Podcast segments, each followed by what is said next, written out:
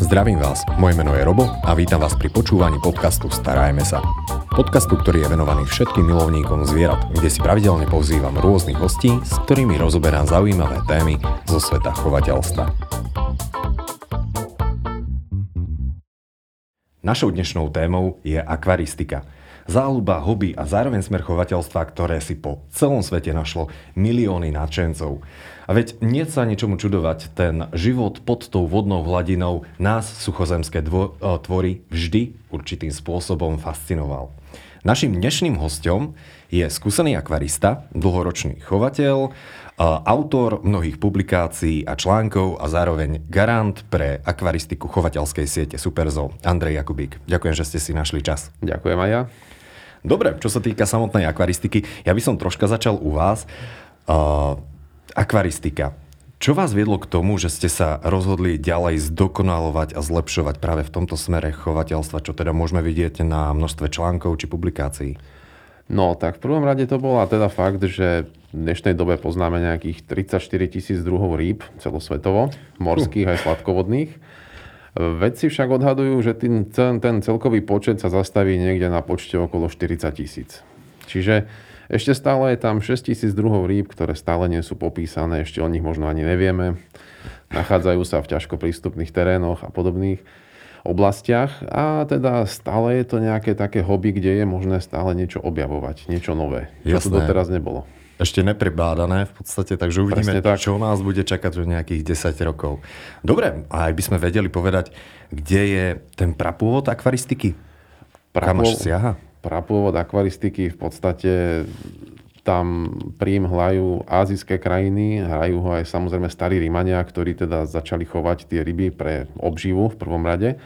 Ono totiž to akvaristika a rybárstvo bolo takým spôsobom prepojené. Všetko to začalo ako zaobstaranie si potravy. Ryby sa chovali v prvom rade ako potrava. Až potom si teda niektorí chovatelia všimli, že ten kapor nám trošku červenie, prejaví sa u ňo nejaká taká farebná mutácia a začali postupne tieto rybičky odstraňovať z toho chovu na potravu a začali si ich viacej všímať a začali ich medzi sebou krížiť a prišli na to, že teda keď skrížia správne dva jedince toho kapra, tak im vznikne krásny červený kapor. Pekne. A to je taký ten pôvod toho, že sa začala chovať tá ryba pre okrasu a nie pre potravu. A v dnešnej dobe teda akvaristika, alebo teda nie pre potravu, ale najmä na okrasu, teda naberá na popularite a teda už nerozprávame len o tých kaproch, ale rozprávame naozaj o stovkách, ak nie tisícoch práve druhoch rýb. Ako ľudia zvažujú, že či máte doma to akvárium, alebo nemáte radšej akvárium, je akvaristika vôbec časovo náročné hobby alebo koníček? Akvaristika je z časového hľadiska v podstate, ak sa zvolí správny typ akvária, zvolím si správny typ ryby, že teda niečo si o tej rybe dopredu zistím, aby som vedel, čo chcem doma chovať a aké to má nároky. Sú rybičky, ktoré vyžadujú čistejšiu vodu, sú rybičky, ktoré do toho znesú viacej od toho chovateľa, teda tých zásahov a podobných vecí, takže z časového hľadiska je to v podstate úplne normálne bežné hobby ako každé iné. Takisto ako vám zaberie čas pes, tak vám zaberie aj to akvárium. Áno, každé jedno zviera jednoducho vyžaduje si náš čas, niektoré viac, niektoré menej. Dobre, určite limitujúcim faktorom, alebo to, čo zvažuje každý jeden človek predtým, než si zaobstará akvárium, je, že vlastne aké akvárium. Niekto radšej volí menšie akvárko, niekto není minimalista, ide priamo do niekoľko stoviek a často až tisícov litrov, alebo niektorí ľudia sa skôr zameriavajú na tú dizajnovku takzvané. Všetko má svoje výhody, všetko má svoje nevýhody, keby sme si ich mohli tak zopár priblížiť. No tak všeobecne platí pravidlo, čím väčšie akvárium, tým menšia starostlivosť. Pretože v malom akváriu si predstavme, že máme menší objem vody, čiže niektoré fyzikálno-chemické reakcie tam prebiehajú veľmi rýchlo. Pretože je to menší objem, čiže to pH nám tam stále stúpa, klesá, takisto teplota, pokiaľ tam nemáme nejaké výhrebné teleso, tak teplota nám tam skáče hore-dole. Väčšie akvárium, väčšia stabilita vody, pH stabilnejšie, teplota stabilnejšia, všetko je tak, jak má byť a v podstate tie niektoré chemické reakcie a fyzikálne tam prebiehajú veľmi pomaličky a niektoré neprebehnú vôbec. Čiže akvarista tým pádom získa viac času na to, aby mohol nejako reagovať, že sa tam niečo v tom akváriu deje. Hej, jasné. Ja by som možno tak dal taký príklad v prípade, že máme doma našich potomkov, tak krmenie je asi najobľúbenejšia časť dňa pre mnohých akvaristov, takže veľké akvárium sa oveľa lepšie vyrovná s tým prekrmením. Ako aj s tým prekrmením, áno. Pri tom krmení tam sa ešte pozastavíme časom, ale to krmenie tam sa robí najviac chýb. Tam. Jedno z najčastejších chýb. Krmenie, a ja by som ešte povedal, že aj prerybnenie, s tým som sa dosť často stretával. A dobre, veľa ľudí rieši otázku gulatých akvárií, tých sklenených gúl, že či je to vhodné, či to není vhodné, alebo v akom prípade by to mohlo byť vhodné. Aký máte na toto názor? No, tu je dobré si povedať, že kde tie gulaté akvária vznikli. Gulaté akvária, v podstate tie jednoliaté, vznikli ešte v časoch, kedy sme nepoznali silikónový tmel, alebo teda lepidlo, kedy sme si nevedeli zlepiť tie dve sklenené plochy. A vzniklo to práve v USA, niekedy na konci 18. storočia, kde teda vznikla jedna z najväčších fariem na chov zlatej rybky. No a vtedy teda každý, kto si požiadal prostredníctvom svojho kongresmena o zlatú rybku ako ideálneho domáceho maznáčika, tak ju dostal domov spolu so sklenenou gulou. Aby teda spropagovali chov rýb ako domácich miláčikov. Takže v tej Amerike v 18. storočí, na konci teda 18. storočia to začalo a trvá to dodnes. Taký ten nejaký mýtus, že rybička môže spokojne žiť v malom gulatom akváriu. Typu zlatá rybka, ktorá teda dorastá niekedy až do 30-35 cm. Pekne, ono teda tento mýtus prežíva paradoxne. Prežíva. Prečo nie sú tieto akvária vhodné pre ryby? Tieto akvária svojou veľkosťou nie sú vhodné pre ryby, ktoré tam ľudia plánujú chovať. Teda zlaté rybky, rôzne neonky, dajme tomu aj tie živorodky, niektoré vyžadujú oveľa väčší priestor. Gulaté akvária, nevieme tam v podstate kvalitne umiestniť filtráciu, nevieme tam kvalitne umiestniť ohrievanie, pretože to je prisaté na sklo. Sú samozrejme už aj mechanizmy, kde to teda nemusí byť prisaté na sklo, ale aj napriek tomu tie gulaté akvária vo väčšine rúk týchto začínajúcich akvaristov končia veľmi katastroficky. Mm-hmm. Pokiaľ už má človek nejaké skúsenosti, dneska vidíme, dajme tomu na sociálnych sieťach a podobne, krásne fotografie, kde teda sú tie gulaté akvária osadené krásnymi rastlinkami. Že teda tá rybka malička, dajme tomu nejaká divoká gubka a podobne, tam pláva naozaj 2-3 kusy, ale zvyšok je krásne osadený rastlinkami. Dá sa to. Ale určite nie so zlatou rybkou. Tam tá trvácnosť je veľmi krátka. Inak možno, keď spomínate tie rastliny, tak ja tie sklenené gule práve využívam na pestovanie rastlín, ktoré milujú vyššiu vlhkosť, čo tieto sklenené gule dokážu zabezpečiť. Dobre, ďalšia otázka, alebo na čom by si ľudia mali dať pozor, je umiestnenie toho akvária, lebo veľmi často rozhoduje o mnohom. Akvaristika je celkovo také hobby, kde veľa vecí súvisí. A to umiestnenie akvária je veľmi často rozhodujúce. Napríklad aj čo sa týka nejakého premnoženia rias. Umiestnené akvária, ako štandardne platí, že akvárium by malo byť umiestnené v tej najtemnejšej časti. Bytu, domu, kdekoľvek. V podstate minimum slnečného svetla. Hej. Pokiaľ sa chceme do budúcnosti vyvarovať nejakým tým riasám a podobným veciam, v podstate celé to akvárium by malo byť závislé na nejakom umelom osvetlení, ktoré nám presne dávkuje silu toho svetla, aj tú intenzitu, aj to spektrum, aby to bolo vhodné pre tie ryby a aj pre tie rastliny samozrejme. Dobre, také to časté umiestnenie, s čím sa stretávam doma na parapete, teda určite. Určite nie. Pod parapetov máme často výhrevné teleso, teda radiátor, čiže tam dochádza k veľkým teplotným šokom. Jednoducho na tej parapete, napríklad v zimných mesiacoch je naozaj zima, stačí si tam priložiť ruku a zistíte, že naozaj to není vhodné prostredie pre rybu. A už vôbec nie pre nejakú tropickú, ako je napríklad bojovnica, ktorá teda tých 25-26 stupňov miluje. Hej. K bojovnicám sa ešte dneska určite dostaneme. A čo sa týka ešte toho umiestnenia, ja niekedy tak troška trpnem, keď vidím fotografie ľudí, ktoré majú akvárium umiestnené niekde na stene, na poličke a podobne, pretože akvárium není úplne najľahšia záležitosť, alebo není úplne teda najľahšia vec v tom dome. A často tie 100-litrové akvária nevážia len 100 kg, ale obyčajne je tam okolo tých 80 litrov vody plus kamene, plus dekorácie a tak ďalej. A tá hmotnosť je často oveľa vyššia. Čiže kde je najlepšie umiestniť tie akvárka? Najlepšie je ich umiestniť v podstate na nejaký naozaj pevný a stabilný a naozaj rovný, dať si tú námahu a priložiť tam tú vodováhu a zistiť teda, že či naozaj je ten priestor rovný a samozrejme zistiť si nosnosť toho podkladu, kam to chceme umiestniť. Sú samozrejme skrinky, ktoré sú na to určené, sú skrinky, ktoré sa na to dajú použiť, ale musíme mať na pamäti, že akvárium častokrát je v ňom voda, samozrejme.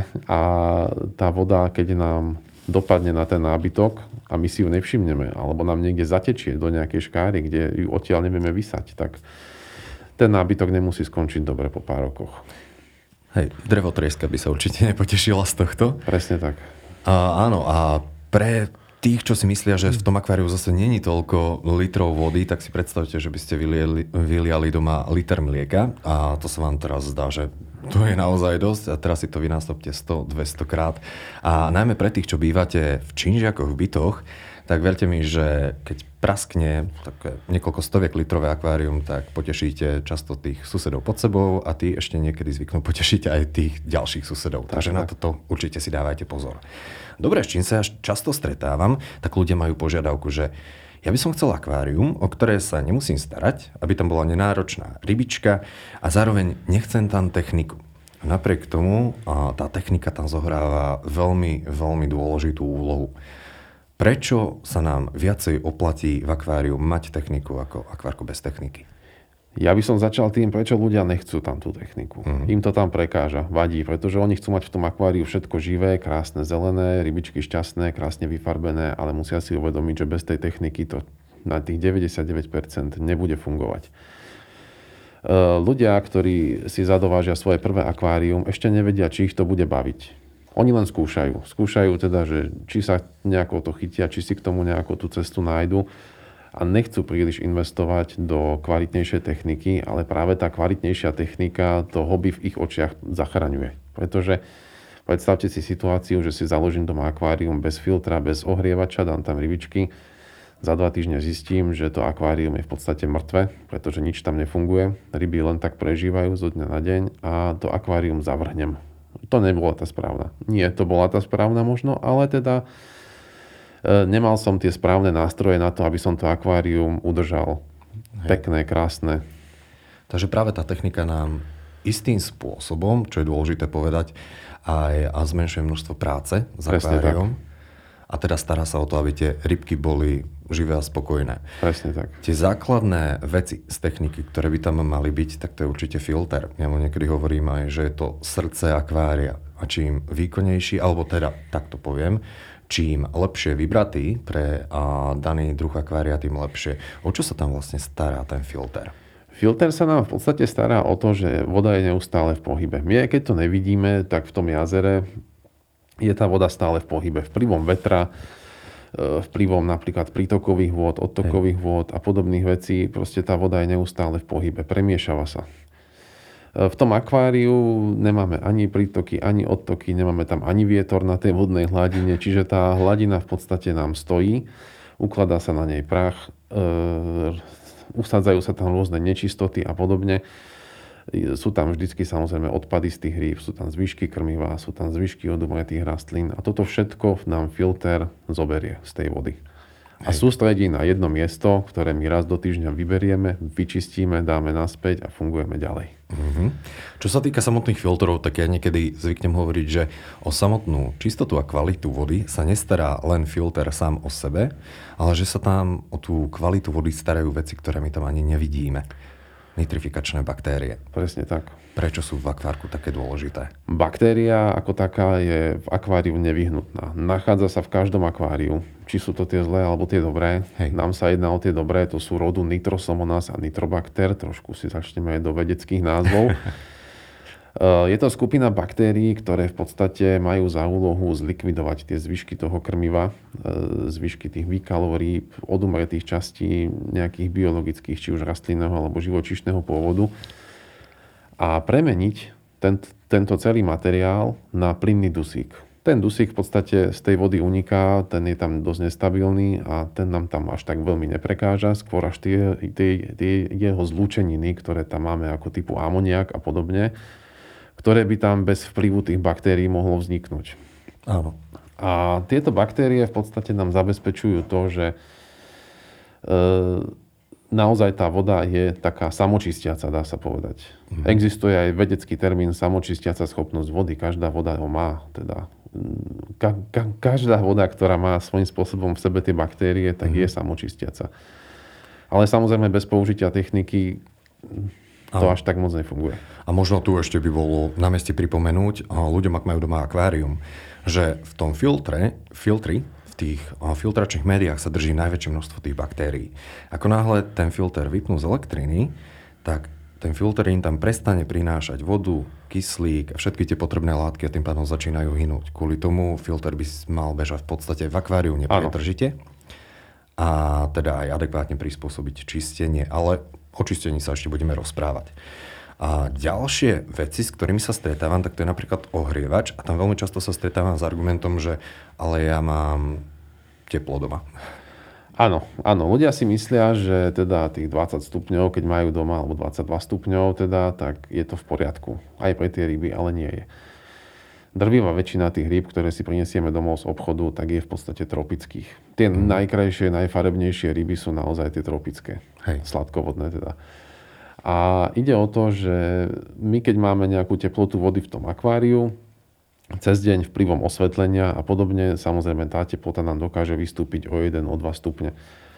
Ale príde noc, príde tma, a príde pokles o 3-4 stupne. Dajme tomu už pod nejakú možno úroveň aj tých 20 stupňov, ktoré máme v tom vzduchu. Takže jedná sa o to, že tieto rybičky v podstate sú veľmi stresované touto chladnou vodou. Väčšina teda ryb. Hlavne sa to týka bojovnice, ktorá je naozaj na toto veľmi náchylná. Áno, aj pri nej známe, že to je práve ryba, ktorá preferuje takúže teplejšiu vodu. Tak. A možno ešte, to sa aj tak vrátime nazad, práve tie väčšie akvária, väčšie objemy sú oveľa stabilnejšie, čo sa týka udržania teploty v porovnaní práve s tými maličkými akváriami alebo priamo tými betáriami. Dobre, ohrievač, veľmi dôležitý. Čo taký vzduchovač alebo niečo, čo robí bublinky? Vzduchovač v podstate v tom akváriu je častokrát už súčasťou toho filtra. V tých modernejších filtroch už si môžeme nastaviť aj tú hadičku, ktorá nám tam privádza ten vzduch. Je to samozrejme na voľbe každého z nás. Vydáva to určitý zvuk, ktorý je možno nepríjemný pri nočnom pozeraní sa na akvárium a podobne. Vzduchovač sa kedysi samozrejme používal na klasické ešte bublinkové filtre, ktoré sme poznali ešte staré elementky. Tak. Dostať ich kúpiť ešte aj dneska úplne bežne. Ešte to boli vlastne predchodcovia dnešných mechanických filtrov. Mm-hmm. Takže úloha toho kompresora je napríklad taká, že keď máme v tom akváriu nejaký problém, že naozaj zistíme, že tá rybička je pridusená, že sa dusí, že lapá po vzduchu pri hladine vody, tak máme ten kompresor doma, kedy je môžeme vháňať ten kyslík do vody, teda ten vzduch. Hej. A tým pádom sa voda obohacuje aj o kyslík. Takže v tomto smere by sme mohli pozerať, že je dôležité si všímať aj tých rýb. Aspoň tak. To stačí chvíľka denne, hej, alebo dvakrát denne. Taká preventívka raz denne, iba tak pozrieť, že či je všetko v poriadku. To si ešte samozrejme povieme, ale... ale o tom o niečo neskôr. Dobre, a ja som preskočil ešte jedno, podľa mňa, rozhodujúce technické vybavenie, ktoré má obrovský vplyv na rastliny. A to je osvetlenie. A ja niekedy, alebo teda zvyknem hovoriť, že kvalitné osvetlenie je oveľa finančne náročnejšie ako kúpa samotného skleneného akvária. No, môže to byť pravda, nemusí to byť pravda. Naozaj, ľudia si myslia, že do akvária stačí zasvietiť stolnou lampou. Častokrát, keď sa pýtam, keď majú ľudia nejaký problém s akváriom, proste nerastú mi tam rastliny, neustále hnedá voda. Je tam nejaký problém, vždycky je ten problém v tom svetle. Pretože keď sa spýtam toho človeka, aké tam má svetlo, no mám tam stolnú lampu klasickú, alebo mám tam priame slnečné svetlo, alebo niečo podobné. Investícia do kvalitného osvetlenia v dnešnej dobe už nie je až taká strašná ako kedysi. Dneska je to v podstate všetko závislé na LED osvetlení modernom, takže máme tam aj nejakú úsporu energie, ktorá sa nám postupne vráti a je to svetlo, ktoré je priamo koncipované na to akvárium. Čiže má to správne spektrum a má tú správnu svietivosť, ktorú by malo mať na to, aby tie rastlinky tam prosperovali. Hej, a možno ja by som ešte tak doplnil, že pohľad do akvária, ktoré má osvetlenie a to, ktoré nemá osvetlenie, to je 101. To je 101, presne tak. Tam v podstate tie ryby vidíme v úplne inom svetle. Vidíme farby, ktoré sme predtým vôbec nevideli. Ide totiž to o to, že tie farby tých rýb sú v podstate také maličké kryštáliky týchto chromatofórov. To sú vlastne také tie pigmentové bunky. No a v podstate podľa toho, aké je svetlo na ne dopadá, tak oni ho lomia. Buď sa rozširujú, alebo zmenšujú a tým pádom dávajú tie krásne farby, ktoré majú. Presne tak. Ale v každom prípade také pripomenutie. Svetlo by nemalo byť spustené 24 hodín denne. Aj to sa niekedy stáva. Prirodzený denný, nočný režim dôležité dodržiavať aj v akvaristike. Dobre, toto bola reč šťastie teda aj o tej vode. Filter, všetko sa stará o kvalitu vody a ako sme si povedali, voda v akváriu je živá, pretože v nej žije obrovské množstvo rôznych dôležitých mikroorganizmov. Ale nie je voda ako voda. A voda má určité parametre. A tým základným parametrom je samozrejme to, že je mokrá, ale okrem toho môžeme rozprávať aj o chemizme napríklad. Je to dôležité riešiť, pretože drtivá väčšina ľudí sa na toto nezameriava. A akým spôsobom to dokážem zistiť? Nezameriava sa na to kvôli tomu, že v podstate myslia si, že tá vodovodná voda, ktorá je bežná pre človeka, je vhodná aj pre tie ryby. Častokrát sa stretávame s tým, že voda má nesprávne pH, dajme tomu aj teplota patrí medzi tie parametre, ktoré nejakým spôsobom vplývajú na tú rybu. Zameriame sa hlavne na tvrdosť, pH a dajme tomu obsah niektorých látok, ktoré sú v tej vode nežiaduce. Tvrdosť. Sú ryby, hlavne teda z oblasti Afriky alebo z oblasti Mexika, ako sú živorodky napríklad, klasická gubka alebo mečúň, alebo teda africké cichlidy, ktoré majú spoločnú jednu vec, že potrebujú troška tvrdšiu tú vodu. Tie africké druhy samozrejme troška tvrdšiu ako tie živorodky, ale taká živorodka v podstate takisto nemá problém si nejakým spôsobom urobiť výlet z tej sladkej vody aj do tej brakickej. Dokonca gubka sa našla na ostrove, ktoré je vzdialené niekoľko hodín letu od sladkej vody najbližšej. Bola cestovateľka. Čiže vedci teraz riešia problém, ako sa tam tá gubka dostala. Preplávala niekoľko stoviek kilometrov oceánu. Akvaristika je neustála výzva, alebo ju tam niekto vypustil. Ono, konec koncov, s tými akvarijnými rybkami sa niekedy dokážeme stretnúť dokonca aj na Slovensku v prírode a nemali by tam byť. Ale o tom sa ešte takisto môžeme porozprávať troška neskôr. V každom prípade, ľudia, keď dávajú vodu do akvária, tak sa rozhodujú, že buď tu z vodovodu, alebo zo studne a mnohí ešte dávajú aj dažďovú vodu. Ktorá z týchto druhov je podľa vás taká najlepšia? Taká tá najlepšia je samozrejme tá vodovodná. Klasická kohútiková voda, my tu na Slovensku, alebo teda vo východnej Európe máme veľmi kvalitnú vodovodnú vodu. To si možno neuvedomujeme. Keby sme sa pozreli niekde do zahraničia, tak tam niektorá kohútiková voda nie je vhodná ani na pitie. Čiže tam si ľudia kupujú balenú vodu. Ale keď sa už pozastavíme pri tej studničnej vode, hlavne v poľnohospodárskych oblastiach, častokrát v tej studničnej vode býva strašne vysoký obsah dusičnanov. A to robí potom problémy v tom akváriu, pretože zrazu sa nám tam začnú množiť riasy, začnú sa nám tam množiť nejaké baktérie, ktoré nechceme. Začne nám tá voda zeleňať a podobne a my zistíme, že máme tam vysoký obsah tých dusičnanov, ktoré je vlastne z tých hnojív, ktoré sa používajú v tých poľnohospodárskych oblastiach. Presakujú aj do podzemnej vody. Presne tak. Dobre, dažďová voda, globálne som počul odporúčanie, že v rámci celej Európy už ju neodporúčajú používať pre akvaristické účely. Kedy si sa to dalo, samozrejme, zoberte si hrst snehu, nechajte si ju roztopiť, aj keď ten sneh je čisto biely, keď ho roztopíte, tak zistíte, že od čisto priezračnej vody to má naozaj ďaleko. Niektoré tie mikročiastočky, ktoré tam sú naozaj tých emisí, tak my voľným okom ani nevidíme a až keď sa ten sneh roztopí, tak zistíme, čo v tom naozaj je. No a v tomto smere teda musíme povedať, že žiaľ Bohu. Tak. Dobre, ale pravdepodobne by to nemalo teda prebiehať tým spôsobom, že načapujem v úvodzovkách vodu z vodovodu do akvária a hneď tam môžem dávať tie rybičky. Je dôležité tú vodu, alebo je lepšie, keď tú vodu ešte nejako upravím? Čo sa týka vodovodnej vody, v podstate to prvotné zariadenie akvária je, že dám tam dno, dám tam vodu a tú vodu samozrejme spustím všetky mechanizmy, ako aj ohrievanie, filtrácia, aby tá voda bola teda v pohybe, aby sa točila, aby sa nejaké prípadné prvky z nej uvoľňovali a odišli nám odtiaľ.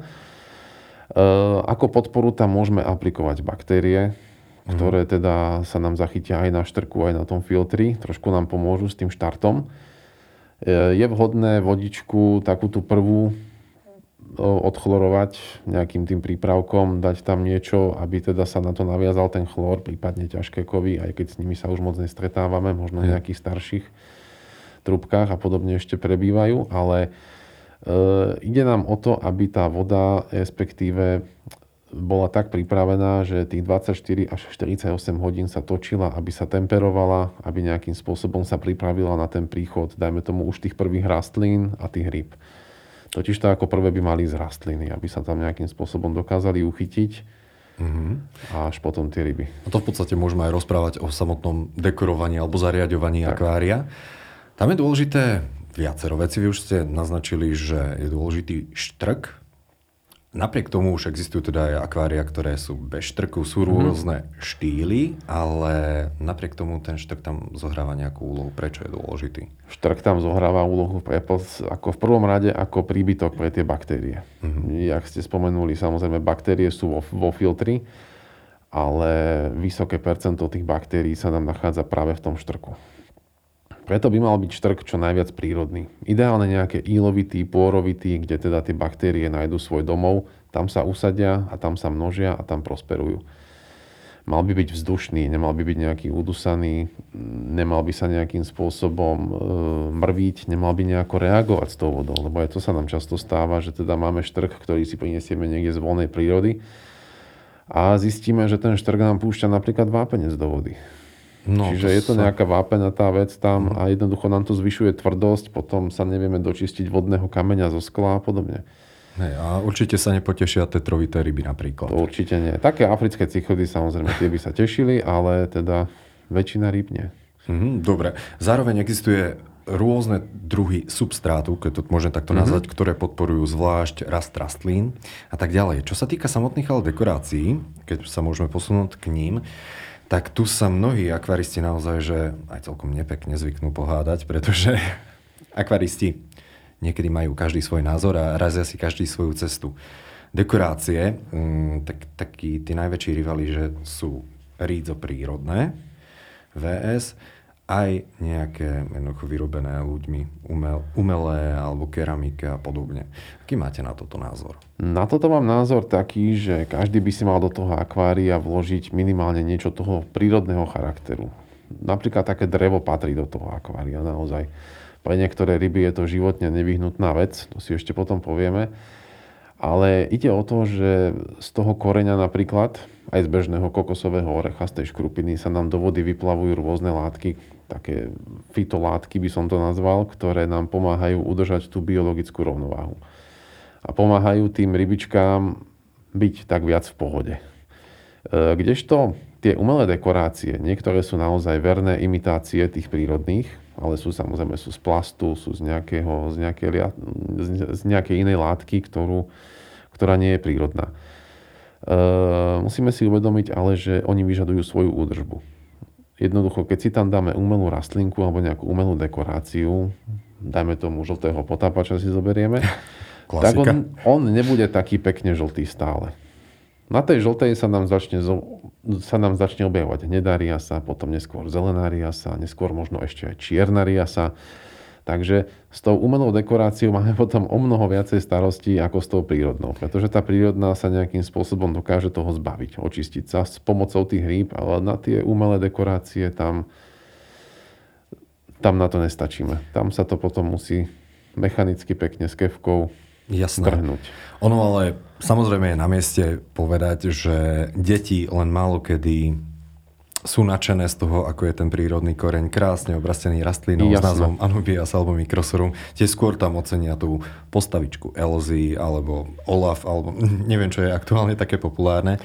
Takže v kľude akvaristi, nechte to tam tým deťom, oni budú radi. Ale treba mysleť, čo ste v podstate povedali, že tá príroda v akváriu by mala byť. Pretože aj samotné akvárium to je kus prírody, ktorý máme doma.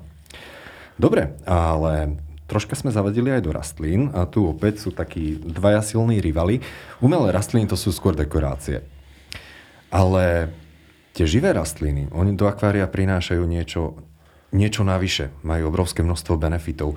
Prečo je skôr zaujímavé sa pozrieť práve na tie živé rastliny, ako na tie umelé?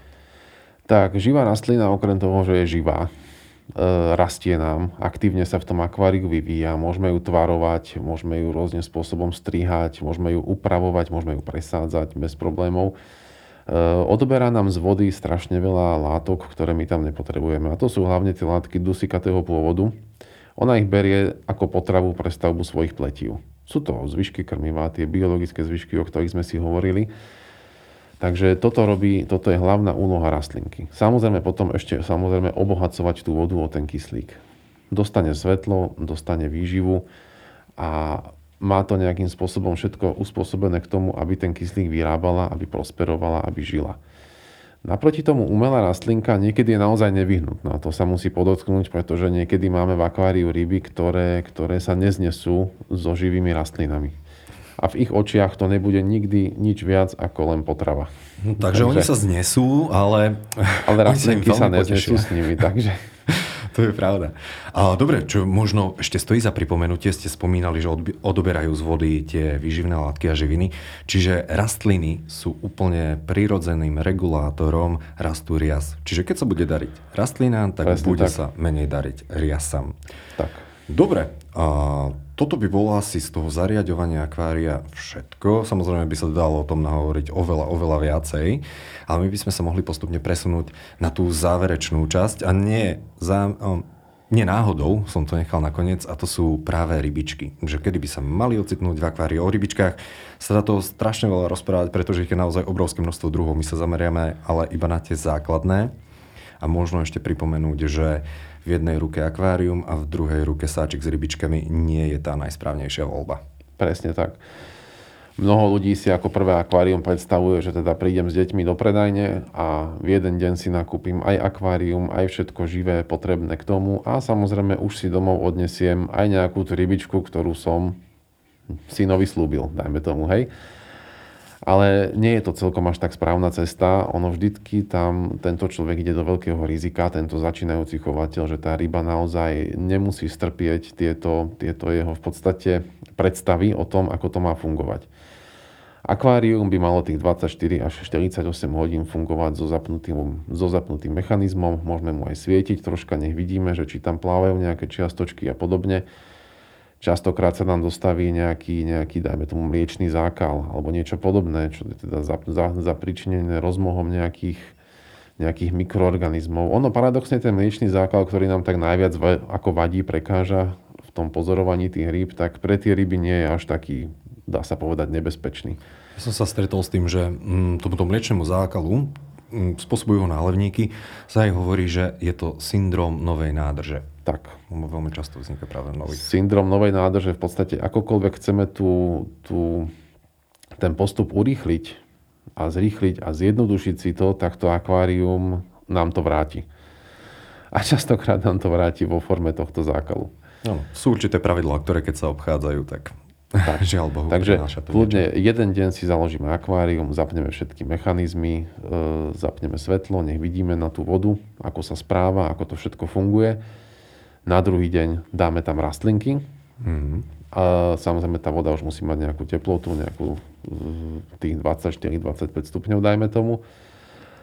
A teda na ten tretí, štvrtý deň tam môžu ísť ryby. A tu by som ešte zdôraznil napríklad, že existujú napríklad výnimky, taký prísavník, ktorý sa nám živí hlavne riasami, behá po skle a teda čistí to tam. Ten by mal ísť do akvária až v okamihu, keď na skle zbadáme taký hnedý povlak. To znamená, že sú tam hnedé riasy, to sú hneď tie prvé, ktoré nastupujú v tom akváriu. My sa toho nejako nebojíme, skúsení akvaristi, lebo hnedá riasa je normálna vec. Ľudia často prídu vyplašení, že teda hnedá riasa sa mi tam začala tvoriť a ich upokojím vždycky, že všetko je tak, ako má byť. Hnedá riasa, to je v poriadku. Každé akvárium má určitý taký vývoj. Presne tak. A riasy sa nachádzajú v každom jednom akváriu. Či ich vidíme, alebo nevidíme. Takže vďaka ním v podstate dýchame, lebo sú to najväčší producenti kyslíka na planete. Takže aj keď je oceánske. No, sme boli v obraze. Dobre, keby sme sa pozreli na tie samotné rybičky, nejaké také pre začiatočníkov. Rybičky pre začiatočníkov. Kedysi to bola gubka. Gubka v podstate bola symbolom nenáročnosti, odolnosti a krásy v podstate u tých samcov aj u tých samíc niektorých. Dneska, čo sa týka rýb, ktoré by boli vhodné pre začiatočníkov, tak v podstate by som povedal, že dajme tomu nejaké tie odolnejšie kaprovité ryby, ako sú mrenky.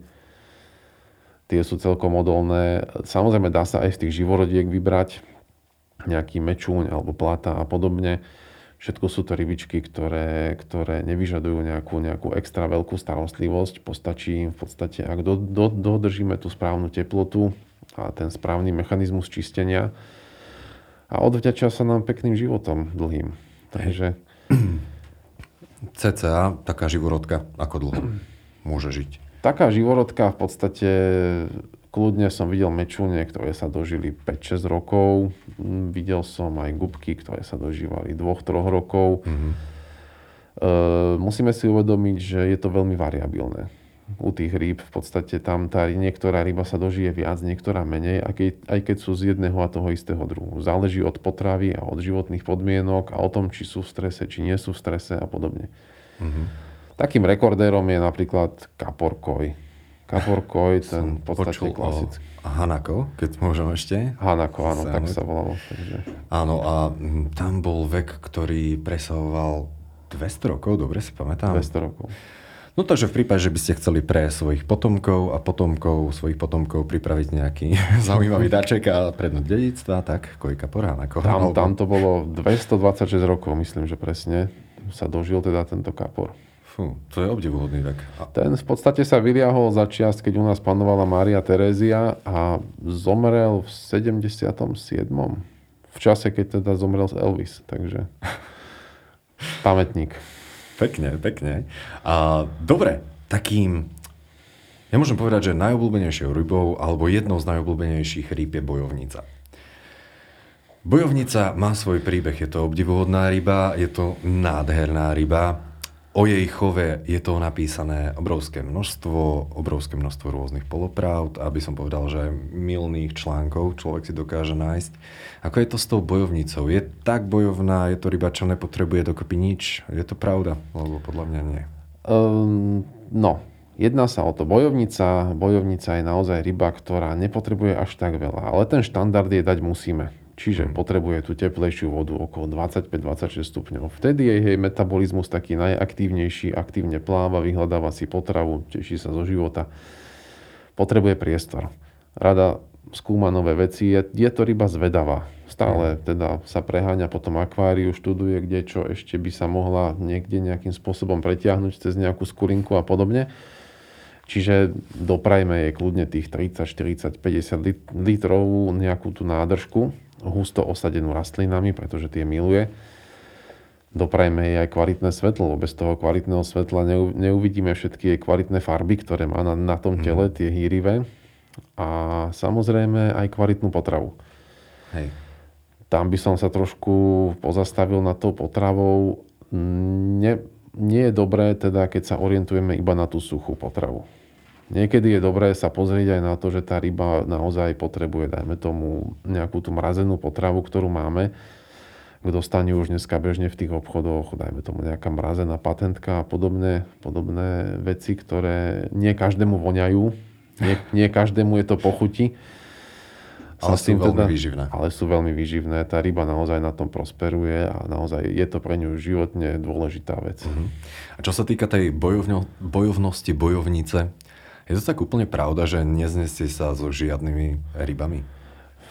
Rybička, ako je bojovnica, je ryba spoločenská. Samozrejme, dvaja samci v jednom akváriu. Videl som aj to a dokonca si jeden druhého vôbec nevšímali. To sú ale samozrejme už také extrémy, by sa dalo povedať. Ale v jednom akváriu by mal byť iba jeden samec. Ano. Čo sa týka počtu samíc, pokiaľ je to akvárium priestranejšie a pokiaľ teda máme tam dostatok ukrytov, tak môžeme tam mať aj viacero samičiek, tam v tom problém nie je. Ale ako vhodný doplnok ku bojovnici by som odporúčil, dajme tomu aj tie živorodky, ako sú napríklad gubky, kľudne môžu byť mečúne, kľudne môžu byť drobné tetrovité ryby. Prísavník, pancierník a podobné ryby, ktoré sú teda takisto spoločenské a nemajú nejakú tendenciu napádať ostatné ryby. Mm-hmm. U Už obozretnejší by som bol pri kaprovitých rybách, ako sú mrenky. Mrenka štvorpruhová, tá je známa svojou mierne agresívnejšou povahou, aj keď nie je to vždy pravidlom. Ja to musím k nemu hovoriť, že tie ryby sú také temperamentné. Áno, oni sú temperamentné. Oni naozaj si v tom akváriu vydobijú taký rešpekt pred tými ostatnými rybami. A to preto, hlavne keď ich je viacej pohromade. Takže... Ale bojovnica naozaj je rybička, ktorá je spoločenská a dokonca je veľmi rada v spoločnosti iných rýb. Dajme tomu tých gubiek. Hej. Dobre, toto sú také, som povedal, že základné druhy ryb, čo sme spomínali, sú to bojovnice, sú to živorodky, možno nejaké tie tetrovité ryby, alebo aj tie mrenky, nepatria k nejakým extra náročným rybám. Čo podľa vás patrí do takej top desinky, alebo aspoň nejaké druhy ryb, ktoré podľa vás sú najnáročnejšie a naozaj, že zamerať na ne by sa mal len profesionál? No, v podstate, kedysi sa hovorilo napríklad o terčovcovi ako o kráľovi akvárií. Veľa sme o ňom nevedeli, dá sa povedať v tej dobe. Dnes máme k dispozícii moderné prístroje typu filtrácia, ohrievanie, kvalitné osvetlenie a rôzne iné ďalšie prístroje, ktoré nám pomáhajú urobiť tým rybám kvalitný domov. Ja si myslím, že ak si o tej rybe dopredu človek čokoľvek naštuduje, alebo všetko teda, čo by potreboval k tomu chovu, tak žiadna ryba nie je až tak náročná, aby u toho človeka nevydržala. Hej. Rozhodujúce sú teda podmienky. Čo by sme Rozhodujúce mali sú podmienky, samozrejme. Dobre. Kvalitné krmenie sme spomínali. Teraz, keby sme si mohli tak stručne povedať o základnej údržbe akvária, pretože ak sa majú mať rybky u nás dobre, treba im zabezpečiť dobré prostredie, treba ich pravidelne krmiť, ale treba sa im o to prostredie aj starať. Stále je to uzavretý nejaký biotop alebo ekosystém. Ako na čistenie? Ako na čistenie? Tak v podstate, keď si založíme to prvé akvárium, tak prvý mesiac v podstate to dno nejak necháme tak. Ani ho nejakým spôsobom neprerývame, ani ho nejakým spôsobom neodkalujeme, lebo ešte nie je čo. Ešte je v podstate čisté, tak ako sme ho založili. Zameriame sa hlavne na filter, čiže raz do týždňa vyberieme to médium z toho filtra, prečistíme ho. Pri tej príležitosti môžeme troška odpustiť vodu, dajme tomu 1/3, doplniť čistou vodovodnou, približnej teplote, aby tam teda neboli nejaké šoky pre tie ryby. No a to je v podstate všetko. A potom si samozrejme pozeráme, študujeme ten stav tých rýb, že či sú v poriadku, overujeme si, že či naozaj tá ryba sa cíti dobre v našom akváriu. Všímame si všetko, či ryba vybledne, či nápadne stmavne, či sa začne správať troška inak a podobne. Ona nám naznačí, či tá frekvencia toho čistenia je naozaj taká, ako by si tá ryba vyžadovala. Hej. Niekedy nám to zvyknú naznačiť aj riasy v akváriu. Áno. Keď sa zabudne na čistenie, tak obyčajne sa darí riasam. Dobre, a my sa pomaly blížime k záveru. A ja keby som vás teda mohol poprosiť nejaký taký záverečný tip alebo myšlienku pre našich poslucháčov, keby ste sa vedeli podeliť. Záverečný tip alebo myšlienku, no tých myšlienok je naozaj strašne veľa, ale...